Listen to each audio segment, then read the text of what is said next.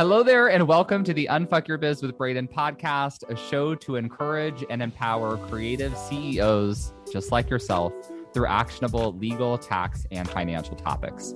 I'm Brayden Drake, an author, lawyer, tax pro, and educator, but you can just call me Brayden, your gay best friend, here to help you unfuck that biz.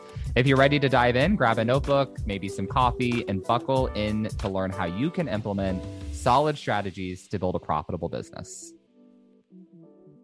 Hello, friend, and welcome back to the podcast. As always, this is your host, Brayden, and today I'm going to be talking to you about a highly requested yet niche topic, and that is how to hire your kids and the tax benefits for doing so. Now, this was requested by several of our students and members inside of our course, Unfuck Your Biz, and our membership, Profit RX. So we decided to whip up a bonus training for our Profit RX members on this topic. We also turned it into a blog post, and now I am here to share with the masses via the podcast. So I'm going to be reading through the blog post. I'll do what I usually do when I read through some of our content. I'll stop and maybe share some stories or side anecdotes, but it's going to be a pretty short one. If you want to see the blog post for yourself or bookmark it so that you can look at it later, we're going to link that down in the show notes, but you can find it at notavglaw.com/hiring-your-kids. So that's the URL for the blog post. Okay, so here we go. How to hire your kids and the tax benefits. Sometimes parents have got to put their kids to work, whether the reason being character building or an actual need for them to earn money, or for the parents to get help. There's also another reason, the tax benefits. To get these benefits for yourself and your children, you need to know the do's and don'ts because we don't want to piss off the IRS, get you audited, or incur penalties. The benefits. Some folks hear tax benefits and immediately dive in without thinking whether those benefits are even, well, beneficial to them.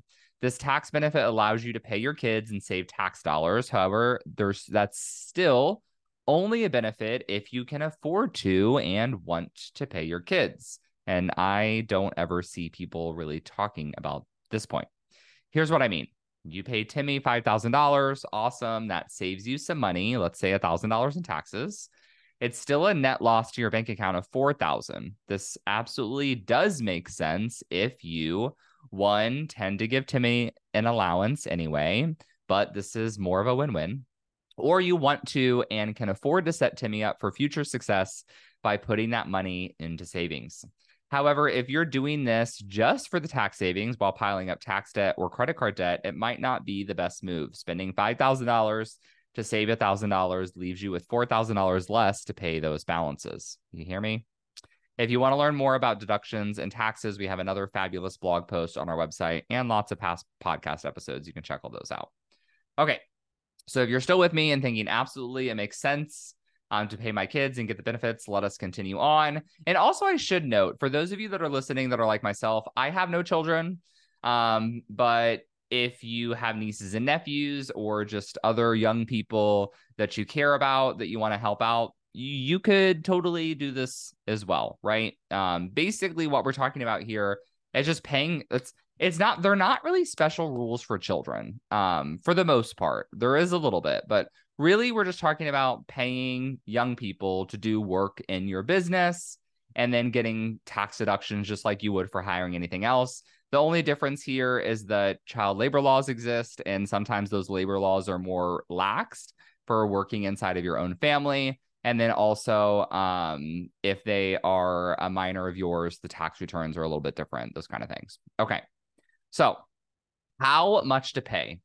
Here's the general rule. You must pay real and reasonable amounts for actual work. So I'm going to give you some personal examples for this. Growing up, I spent about half my summers from age 9 to 13 roofing with my dad. He paid the minimum wage, which is $5.25 per hour cash. I hated it, but it got me out of the house. I bought myself a bike one summer and an Xbox the next. At first, he just had me walk around with this big magnet thing on wheels to pick up any nails that may have dropped into the client's yard. Once I got a bit older, I was entrusted with a box knife to cut shingles as needed. Then I advanced to roof demolition. Dad gave me tasks I could reasonably manage each summer given my age and ability. When I'd go back to help in high school, I was finally strong enough to carry 70-pound packs of shingles up the ladder. You would not ask a 9-year-old to do the same thing. And that pretty well exemplifies the tax rules here. You must ensure when hiring your kids that they are completing actual work reasonable for their age, experience, and abilities. That's the first part of the rule. You must also pay them a reasonable wage. It would not have been reasonable for dad to pay me the same as his other adult contractors who could do twice the work I could in probably the same amount of time. So basically, 1, only pay your kids for stuff they can and should actually be doing. And 2, don't let nepotism impact the wage. So I think this topic is really just a lot of common sense, to be honest with you. How does this actually work? Hiring your kids does not necessarily mean that you need to put them on payroll or issue a 1099 at the end of the year. Any child that is under the age of 18 can be paid from your business up to the standard deduction amount, which changes from year to year, but for 2023, it is $13,850 per year without having to file a tax return or pay taxes. So you can pay them up to that amount without them having to file a tax return or pay taxes. It's a logical rule because the deduction will reduce any income they earn to $0. Just note their wage must be reasonable. Yet again, if they work 200 hours during the year at $15 per hour, you would pay them $3,000. That's the math on that. You can't just round up to 10,000 for the tax benefits. I have a typo there. Emily, as you're listening to this for the show notes, I said you can just round up. It should be can't. If you can edit that for me, that'd be great, but I'll try to remember. And note that the amount of hours worked should also be reasonable. Having your fifth grader clean your office once a week for an hour, great. Filing papers a few hours a month, sure. Working your front desk 8 hours a day during the summer, maybe not. Also, we're not talking about child labor laws here. That's a different post, different topic. If they are underage, ensure you're familiar with the laws regarding breaks and maximum hours allowed to be worked in your state. Contractor or employee. Generally, you can pay your kids as a contractor without having to issue them a 1099 or as an employee via a W-2. If your business is solely owned by one parent or by both parents with no other non-parent owner, so basically there's no ownership aside from you or your spouse, it makes the most sense to pay your kids as contractors. Bank transfers or checks are best, not cash. Make note of what the payment is for. Records are important in case you have future IRS issues. Deposit the funds in your child's bank account. If the IRS decides to ask for proof, you will need to ensure you can substantiate the tasks they complete. In order to do that, ensure you are keeping records of their times and their workload, just like you would for any other employee. Another way to substantiate the wages paid to your child, depending on how much you pay them, would be to assist them in filing a tax return so they are also claiming the income you are saying you are paying out to them. If they received a W-2, even if you are claiming them, a tax return can and probably should be filed. Just ensure your tax preparer or TurboTax knows you are claiming them to ensure there are no errors in filing. If they are paid above the current standard deduction, they are required to file. Unfortunately, if your child is over the age of 18, they will need to pay the necessary taxes depending on if you decide to pay them as a contractor or employee. If you are able to provide a W-2 for any children under the age and not have to pay FICA payroll taxes, and they will not need to pay Medicare taxes or Social Security taxes. What to do with the money?